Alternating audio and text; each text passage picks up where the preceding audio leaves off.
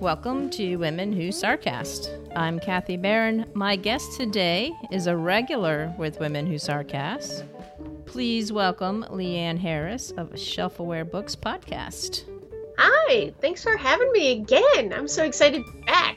I'm totally stoked to have you here again because I have you know that every book that you, well, not every book, but I listen to your podcast quite often. And a lot of your books uh, I totally buy and am reading. So, in a couple of those, we're actually going to talk about today because we're going to talk about a little about some books that people can look to for 2021. Well, great. Well, first, I'm glad the podcast is working. That was one of the hopes for starting a podcast is getting people to read interesting books. So, and thank you for listening. Yeah, absolutely. I love your interviews and you ask questions that are ones that I wouldn't think of and so it's really cool to hear an interview that's not your basic talking points that it definitely goes a lot deeper and i appreciate that well and same to you about yours so yours is always interesting to me because in your interviews or even in your conversations you will ask things that i think to myself i wouldn't even thought about that to ask much less on the fly as you right. have to do interviews um, so, you know, I think we both can appreciate non standard interview questions. Yeah. And I definitely learned from listening to your podcasts. So, one of the things that I noticed with the books um, that are on our list today and others, including uh, the podcast interviews that you do, is that it talks about ACT, which is acceptance and commitment therapy. Is that correct? It is. So, can you tell me a little bit about what ACT is and how do you implement that type of therapy?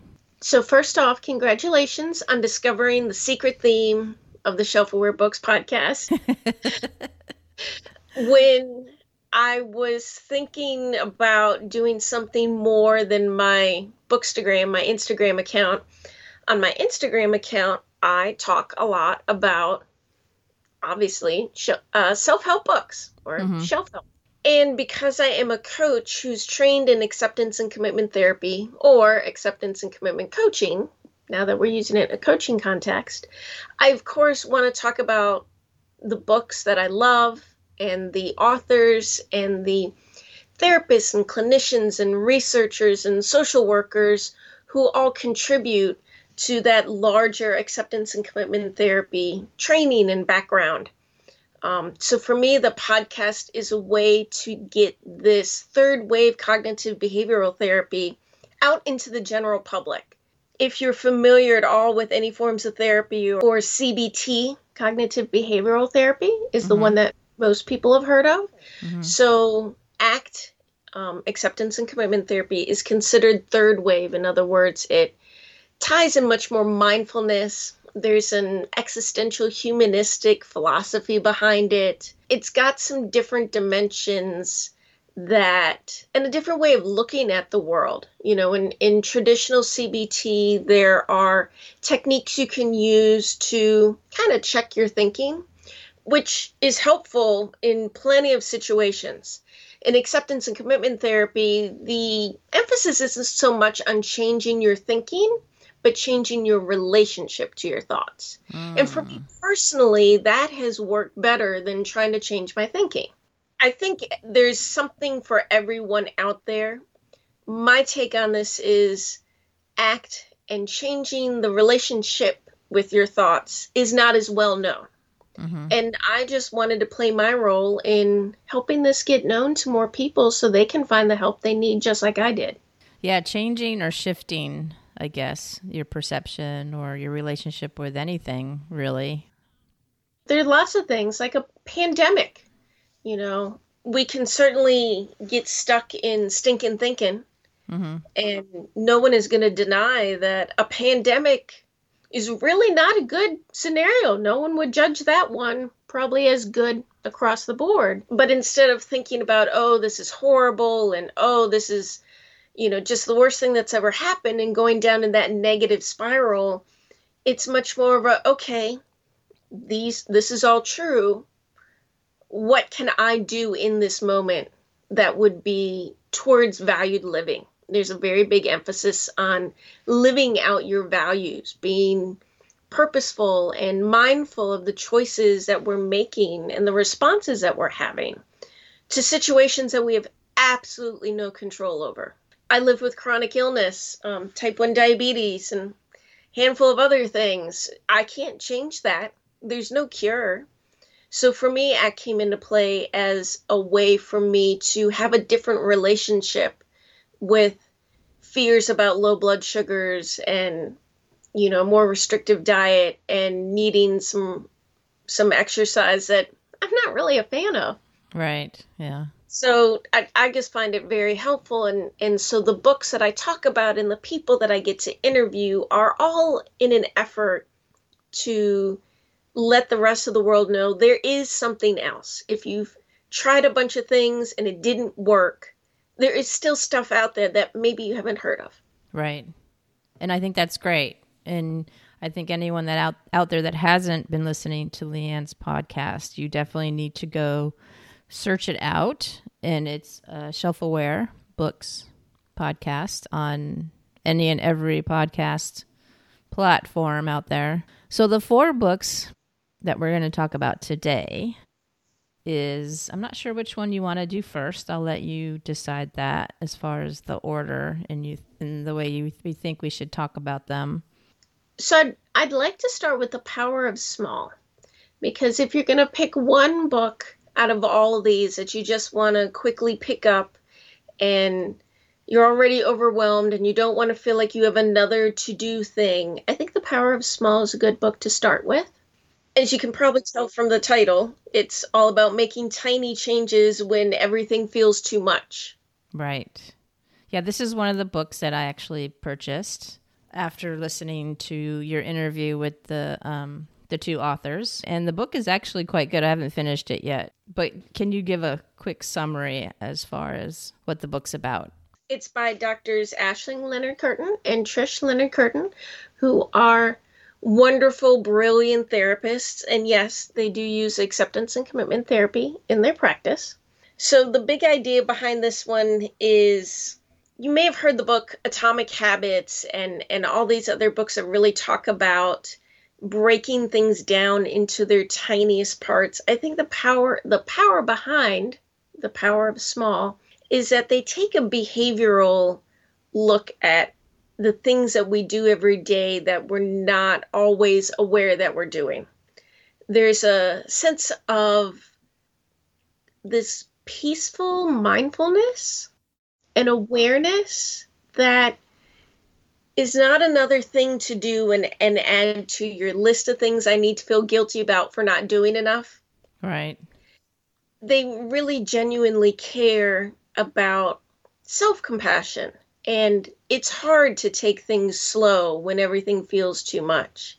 And it's hard to take a look at our own behavior and see where we might be able to make some adjustments. And it takes a lot of patience with ourselves to be able to make room for one small step different during the day. One small step just in this moment. Don't even worry about the day.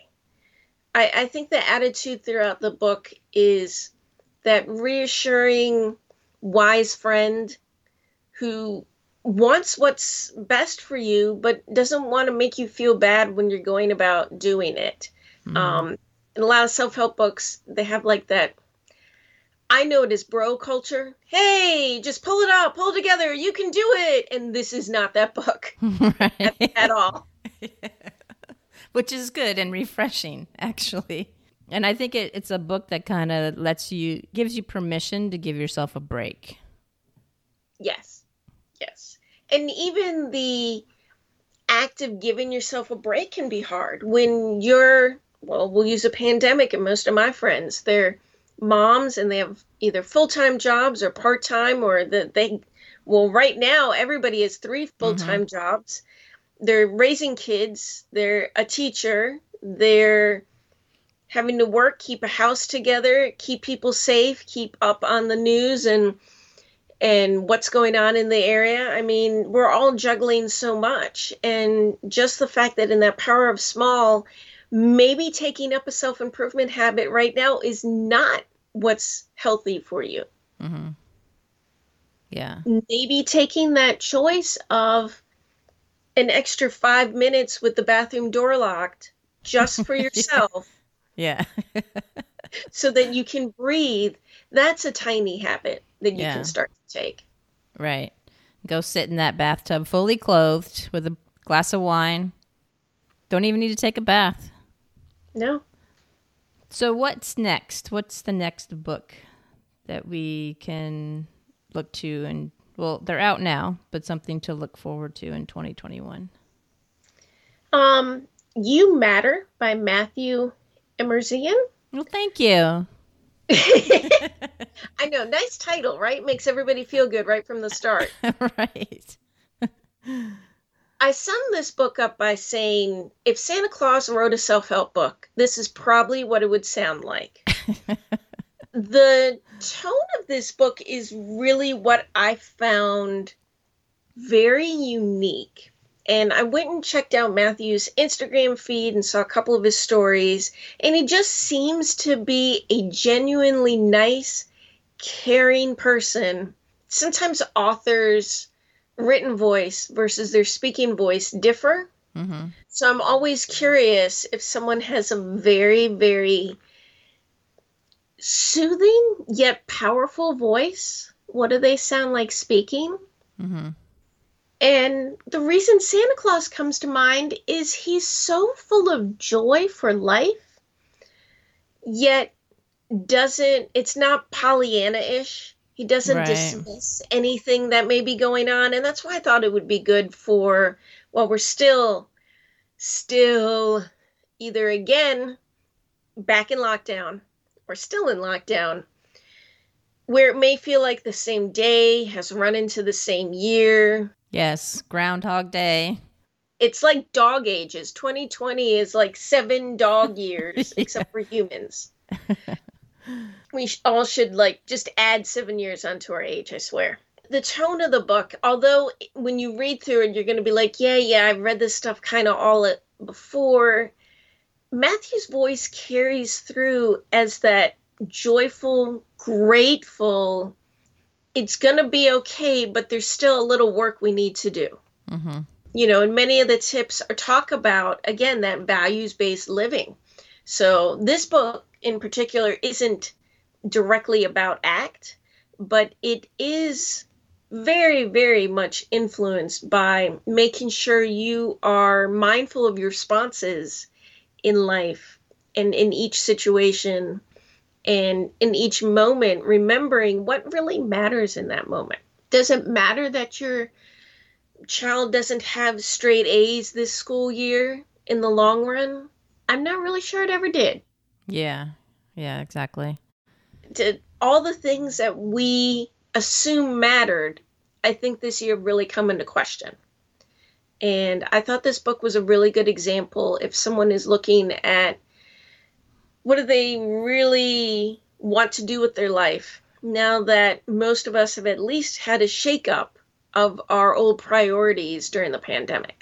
Yeah, and I think that's one thing that the pandemic has is like a shared across the board thing for people is that we're all reevaluating what is a priority in our lives and how we can change that. And it's almost like a grieving process as well because a lot of things that we've been doing is attached to our values and our identity and to clear clean out the closet so to speak you have to like figure out who you are again and i think that people feel they're grieving that that part of themselves that isn't necessarily something that they need to hang on to to your point i'm glad you bring up the grieving because if your identity was in the role of hotel sales or restaurant manager. Maybe you felt like your life's purpose was creating and supplying nourishing food to your community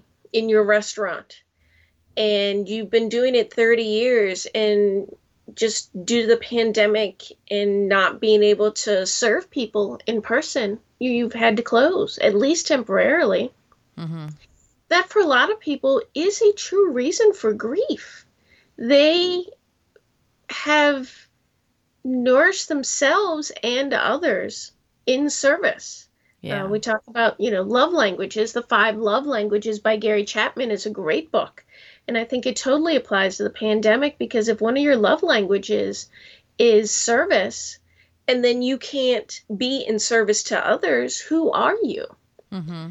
So, finding other ways to express those values that may not take the same form that you had been using, but can have the same function, I think is something that that people have been struggling to find a good way forward to do. Yes, and I think it's good that you brought up the, the that it doesn't look like it used to. And that's okay that it doesn't look exactly how you're used to it looking. In a way, that's even better because then you're more open for something to come in to your life that you may not have thought about, but is still in line with, say, serving others. So I think it's important to keep that in mind and be open to those opportunities that come to to people so that they're still using their values of serving others or whatever it may be. Pivot is the word of 2020. I mean, you have to adapt and pivot and recreate yourself over and over and over again. That's exactly right. You know, we can shout plot twist as a way to try and remind ourselves that we have to pivot. In ACT, we call it psychological flexibility, and it's the whole point uh, behind a lot of the, the ACT studies is that being able to respond flexibly in the moment can be learned and trained, and we can take steps to keep our minds sharp and our hearts open and be willing to try new things, yet still grieve the losses that we may have experienced. Yeah. And be okay with that. Right. Yeah. Right. And being okay may mean we're not okay for a while.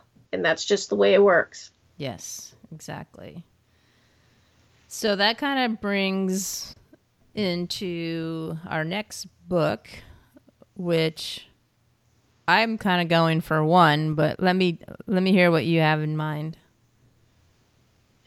Um, so I really like be Mighty by Dr. Jill Stoddard. Mm-hmm. And Jill was the first therapist who I got to interview for the podcast at the beginning of the year. So the book has a special place in my heart because it came out in January before we knew any of this was on the horizon for us. Right.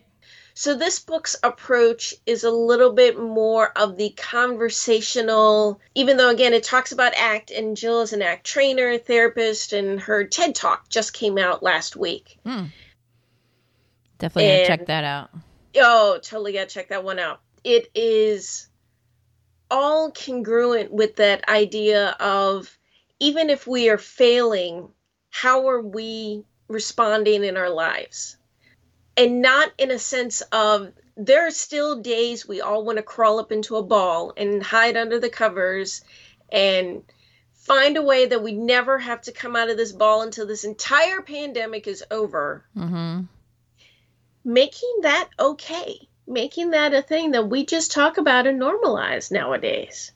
So, be mighty doesn't mean become Oprah. We can admire people um, and whether your idol is Oprah or Bill Gates or Mother Teresa or whoever your idol is, it doesn't mean to punish yourself if you haven't gotten there during a pandemic. Right. But to sit back and be okay with, as a mom, as a woman, you know, there's certainly some challenges that women face that make things a little bit more complex and how do we respond to all that? So the book is written a little bit more of that female perspective, but it's certainly open to anyone.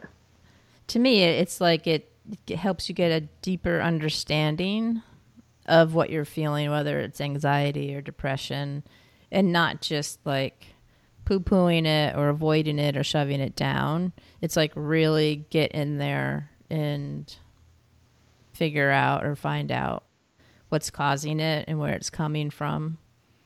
Because in the end, that will help you either have less of it or when it does arise, you know where it's coming from. And then you're like, okay, this is how I can, you know, take care of it this time. Exactly. Being a human is messy. And there's no book on how to be a less messy human because that just doesn't exist. So, books like Be Mighty for me are a guide to be able to say, okay, this is going to inherently be messy. There's going to be good, there's going to be bad. How do I want to live through all this that doesn't make me feel like a ping pong ball in an ocean in a bad storm? Right. That's a very good description of how probably everybody is feeling these days. exactly. and then the last but not least book Why Bother by Jen Louden. Which pretty much sums everything up, I think. So I swear, now there's no way she could have known, but this book was scheduled to come out in the beginning of March. Mm-hmm. So if you had to time a book that said, Why Bother? yeah. to, to help you get your bother on. that was the beginning of a well pandemic. planned. Yes, very good timing on this one. Yeah. So Jen is well known in sort of those self-help circles because she started writing A Woman's Guide to Comfort. Mm-hmm. I think that's the book title. Sorry, Jen, if I got your book title wrong. Back in the early 1990s.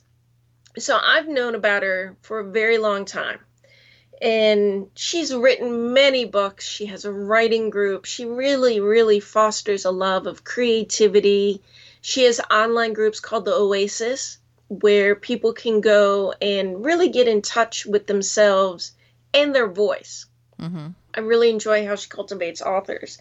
But for her book, Why Bother? I thought it was a very vulnerable take at someone who, on the outside, to me, looks like she's had a successful career and she does this and has online courses and all the things I would love to do someday. But even she got to a point in her life that was just literally, I don't know why I'm caring about all the things that I don't feel like caring about anymore. Mm-hmm. And while I wouldn't call it a midlife crisis sounds so stereotypical. It certainly came up to the why do I care about the things that I care about? And how do I set my priorities? And how do I still live a life I love living, but I I don't want to hurt people, but I want to stop doing some of the things I'm doing. And it's just a fascinating book. She has it out on Audible, so if you don't like to read it, you can certainly listen to it. She's got podcast interviews all over the place to hear even more. It's it's just one of those books that I found to be the comfort that I needed when no other voice was really working. And this is one of the books that I purchased and am reading currently. And so far I I like it a lot and it definitely I mean just the question why bother kind of shakes me at my core because it's a good question to ask yourself. Why are you doing X, Y, and Z? Why are you bothering with doing A, B, and C? And it kind of goes in line with reevaluating, you know, what's going on in your life and why are you doing things that you really don't want to do when you could be spending that energy on things that you really desire and want to do. And in the book, she talks a little bit about it more from pre pandemic when maybe we were overthinking or we were living a life that wasn't truly ours or we found ourselves early in life doing the things that our parents or society expected of us or so we thought and then years later the kids move out or you just don't find yourself enjoying it and you're overworked and so the the book doesn't talk about the pandemic but if you just change the scenarios in it It's exactly the same medicine for a different illness. Mm-hmm. To me, it's one of those books that, again, her voice is that very gentle, soothing, none of this is easy, but this is how I figured it out type of story. Yeah. Do you feel that this year specifically, do you feel that people are kind of being a little oversaturated with the self help? That, you know, the people that are the self help people like Jen and Jill, um, do you think it's like too much for people? I've thought a lot about this question, so I really like that question, Kathy. Not surprised. I think somehow the group that needs the self help or even just the reassurance. So, if you don't like the term self help, we'll call it resources that could help you in the moment. While I feel like I listen to those types of authors like Jill and Jen, I can still turn around the very next minute and have a work conversation with someone who's never heard any of this. And in 2020, it's not like you can say, "Oh, well, I'm never online." So there there's something else blocking it because it's out there. It's the discoverability problem. I think is mm. what what really ends up happening because if you're not already in that circle, you go, "Oh my god, where do I start?" Everything is so overwhelming. There's Mhm. so much stuff available that I think now when our capacity to process information is diminished, it's very hard to look at 27 emails, 64 websites, Yeah. 104 books coming out that all claim to be able to help you, and your mind just cannot process new information. Yeah. Especially if you feel like it's the same information being regurgitated, just in a different form and by a different person. And that's Right. where I struggle sometimes. It's like, oh, okay, great. Another self help book. Let's see what they have to say if it's the same thing. Because I don't want to read the same thing in a different context. It doesn't, that doesn't work for me. So that's kind of why I brought up the question of, you know, the repetitive saturation of the message that's being delivered. And I'm totally with you. I hate feeling like I've read the same self help book over and over and over and over and over again, just with different names and different covers on the front of the book. Again, I think that's why I went to act based books because they're not saying the same thing that other books are saying, for one. Two, I also learned to pay much more attention to my emotional connection with the author. So when self help books are written from that distant voice, that you are having a problem, and when you have the thought that that's distancing me from you. Hmm, interesting. When the book is written, we have this problem as as living, caring, thinking human beings. This is what's normal for us that's what I'm now very sensitive to listening to in the book.